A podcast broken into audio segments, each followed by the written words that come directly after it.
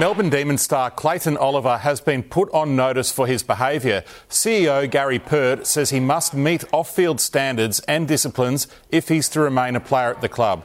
Coach Simon Goodwin is fuming with Joel Smith, who's under investigation for a positive drug test. I haven't spoken to Joel. Um, I'm going to let the process play out. Where I sit right now, I've, I've got a little bit of frustration because of everything we've just been speaking about the, the, the behaviours and the culture of our footy club. Goodwin also vehemently denied accusations that he uses illicit drugs.